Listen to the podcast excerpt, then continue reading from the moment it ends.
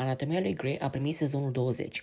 Producția Anatomia lui Grey continuă să facă istorie cu o, ro- cu o nouă renoire cu un etalon ce marchează cel de-a 20 la sezon, menținându-și recordul drept cea mai longevă producție de timp medical, procedural și melodramă.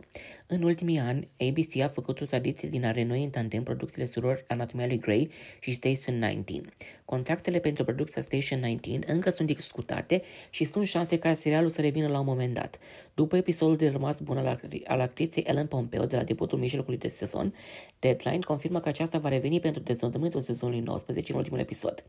Deși nu există contracte dincolo de acest sezon, sunt șanse ca aceasta să-și facă apariția în următorul sezon. Într-un interviu recent, actrița a dat de înțeles că nu a terminat cu Meredith Grey, schimbarea de producător mărind probabilitatea pentru revenirea ei în viitor. Contractele pentru mul- mai mulți actori veterani vor ajunge la un final începând cu sezonul acesta, ele trebuie să fie renegociate. Printre aceștia se numără Kevin McKidd, Owen, Kim Raver, Teddy, Camilla Luddington, Joe și Caterina Scorsone, Amelia.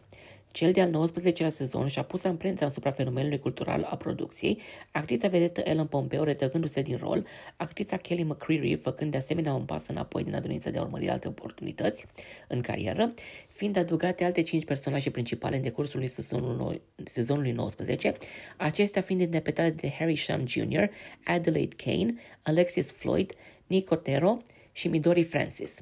Răspunsul publicului a fost unul majoritar pozitiv și sunt șanse ca noi actori să revină în sezonul 20. Sezonul 19 din Anatomia lui Grace ocupă locul fruntaș în clasamentul ABC în categoria de vârstă 18-49 de ani, fiind cotat pe locul 5 în clasamentul celor mai bune producții de tip dramă ABC.